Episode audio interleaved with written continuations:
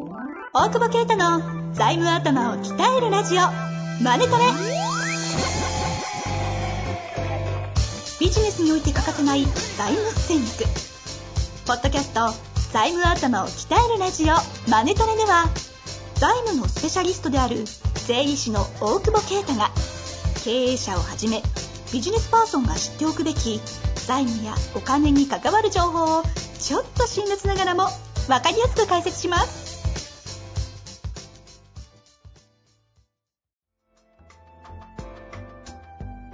こんにちは、遠藤和樹です。大久保啓太の財務頭を鍛えるラジオ、マネトレ。大久保先生、よろしくお願いいたします。お願いします。お久しぶりでございます。お疲れ様でした。え 疲れてるじゃないですか。疲れてるよ。疲れてるし、リアル収録、久しぶりだね、これね。ですね。しかもマイクあり。マイクあり。一回、大久保先生と地方で会った時には、ホテルの一室でボイスレコーダー一個でしたからね。そうそうでもあのクオリティ考えると、大げさな機械がいるのも確かに。すげえ、すげえ場所持ってるし。汗びしょびしょで運んで、大変ですが、これ。いいね、やっぱマイクで。やっぱいいっすか？元気出てる。いやいや、でも、先ほどね、別の収録されて、いやー、しんどかったわ。やつれた感じですね、もはやね。マジで全員にいじめられるよ。出し切ったよ。ちゃんとね、カメラマンで、まで入れてやったんでね。そうね。これどこまで話していいもんですかね。まあ、あある収録をしているということなんですよ別に隠すとかもないか。これね、なんだ。まあでも新サービスをちょっと開発中ということですけど。そうそうそう。その、決算書が読める。はいはい。はい。いや、俺ってこう読んでんだっていう。自分でそうそうそう。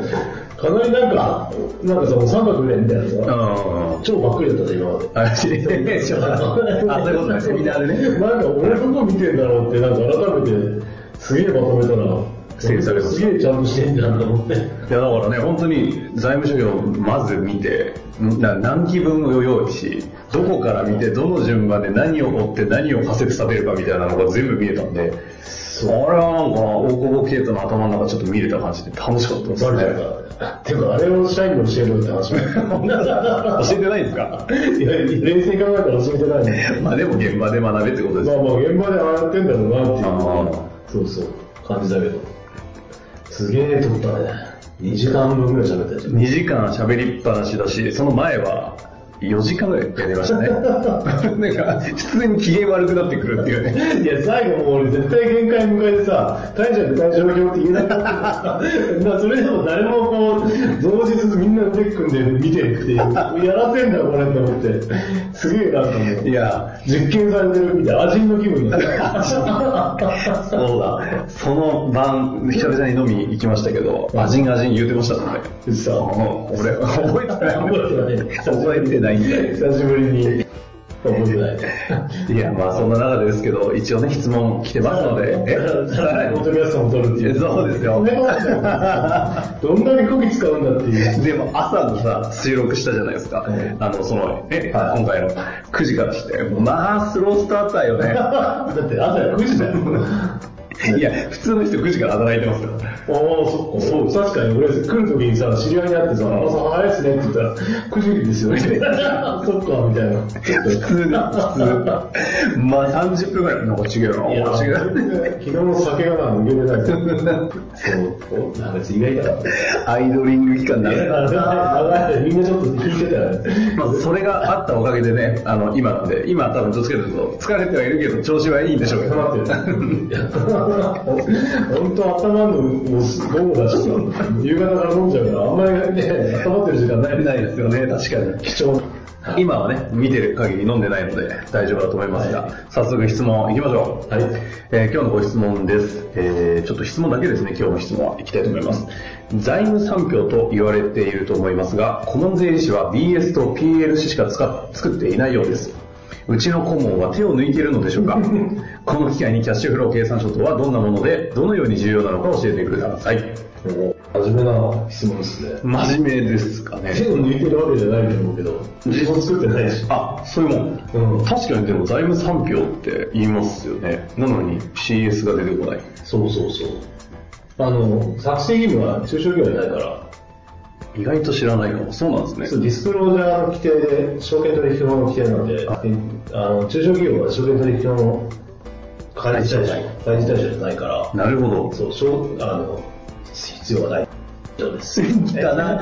今の流れはそうだったな。違う違う。踏み込んでください、もうちょっと。だから、あの、キャ,、えー、とキャッシュフロー計算書はですね、はい。まあ、作るの結構難しいんだけど、ん。まあ、どういうものかっていうと、ざっくり言うと、まあ、現金の流れが見えるっていうことね。はいはいはだから現金が、えーどのようにして増えたかみたいな、減ったかみたいなのをはい。はい。分解して、なんかね、これやっぱりリアルちょっとギャ若干やりにくい。あ、すげえなってなんか思う。い。そう。今なんか、何に困ってんのかなと思って見てたんですけど。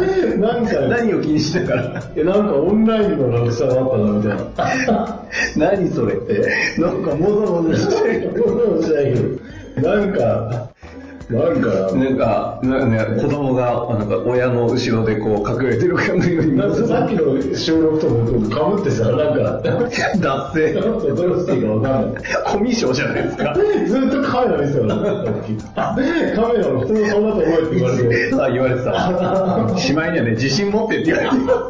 大久保自信持って自信持ってって。ねいや、あの方最高っすね。女性でよかったね。女性でねやる気になる。ね。いいいい子なんですよ。まあまあ、そんな中ですけど。CS ね。CS ね。えっと、営業キャッシュフロー、営業本業のキャッシュと、投資のキャッシュ、投資で使ったお金と、はいはい財務で、えー使ったお金か、まあ、得たお金を、この3区分に分けて現金がこうやって動きましたよみたいなのを、えー作っていくっていうのがキャッシュフロー計算書。うんうんうん。えっと、基本的にはその BS にも PL にもお金の流れがないので、BS に残高しかないから、なるほど。ただ、えっと、BS をで、じ BS をこう、並べると、キャッシュフロー実は作れるんだけど、B、BS を並べる2機な二機並べるとお金の流れが見えるっていう。これはちょっと難しい部分もあって、何は説明できないんだけど、まあ、ただ午前中私そのコンテンツ聞いてしまったので 理解はしてるんですけど確かにね。だから今それとも被って俺ここで何を笑ってたっていう、ちょっと動揺もあったというか、そそんなドンピシャに質問来るんで本当ですね。確かにで、えっ、と、まあ、何が重要かっていうと、営業でお金が増えてるのかどうかっていう、営業というか本業でね、おうん金が増えてるかどうかっていうのが、あの、あんまわかんないというか、あの、お金に色はないので、借り入れで増えてるとか、投資で、投資で増えるとはないけど、まあでも、なんか固定資産を売ったからお金が入ってきてるのか、それとも、えー借り入れをしたからお金が増えてるのか、っていうのが、えー分解しないとわからない。はいはいはいそれを分解してくれる表がキャッシュフロー計算書で、だから2個、BS、いつも言ってるけど、B- PL お金乗ってないから全然わかんなくて、キャッシュフローは。えっ、と、BS2 期並べると、現金が去年と今年でどう増えてるってうん見える。うんあと他の科目を見ていくと、例えば固定資産が増えてれば、固定資産買ってんだろうから、それは投資のキャッシュフローであるとか。うんあとは、えー借り入れがどうなってるか。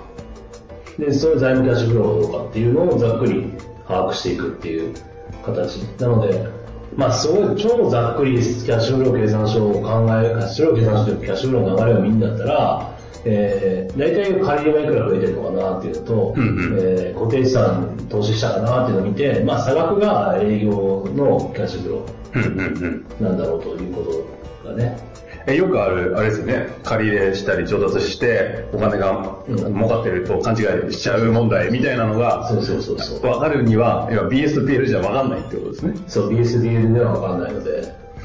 だからまあ、これ逆の見方をすると、財務キャッシュできちんと投資を賄っていると、ほとんどの営業キャッシュになるんじゃないかなって感じがするけど、投資する分をちゃんと借りて、まあ減っていくのもあるから、まあ、あっちりははまんないと思うけど。これはあの作ってないとはおっしゃってましたけど、その実際に財務諸表を見てるときに、頭の中ではなんかこう、認識としては作るんですか？その、これ営業キャッシュフロー、この会社こうだなとか。まあ、わかる、どうだろうね。俺はそうやってやってるけど、やっぱやってるんですね。BS 見て、どういう流れなのかなっていうのを持ってって。作ってないから頭の中でやってるんで、可視化されてないから、あそそういうことなんですね。まあでもやってる人ってそんなことないと思うけどね。うーん俺大好きなのこれなんか。2機並べてこう、金の動きを。ちょっと興奮するぐらい。でも確かに今回のコンテンツ、あの、財務講座みたいな感じでお話ししてくださってたじゃないですか。で実際に2期並べた財務諸表を小郷先生がこう、ここ、ここなんか怪しいな、無職じゃねえかとかやってるのを見て、確かになんか、なんつうの、興奮してる感じの。邪推ね。いやいや、でも結構邪推するよ、なんかね。なんかもう、好物だからね、基本的に。うんうんうん。決算書って。だから新規で持ってくるっていう、なんかもう楽しみだよ。どんな漫画だろうみたいな。あやっぱそういう新しい漫画読むぐらい。新しいコンテンツみたいな感じそうそうそうそうそう。はあこう来たか。かなりこうリアクション薄いから。楽しそうね。そうそうそう。こう、こういう感じで、みたいな。絶対問題あるの。問題はがないのってあんま見たことがないから。なんでこんなことしちゃったんですかみたいな。一回なんか公開でやってみたいですね。財務諸表も、なんかとりあえず4、5個並べて片っ端からブワーって小先生が切りさばいていくっていう。それ、また収録するのいや、やりますかカメラ。声のはあの女性呼びます。頑張ってって。まだいけるって言われる。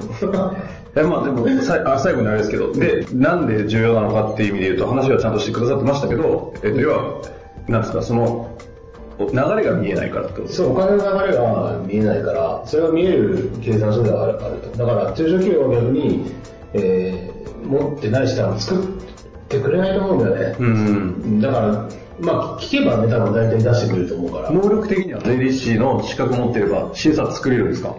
どうなんだっけな、わかんない。あ、そういうもんなんですね。だ義務ないし。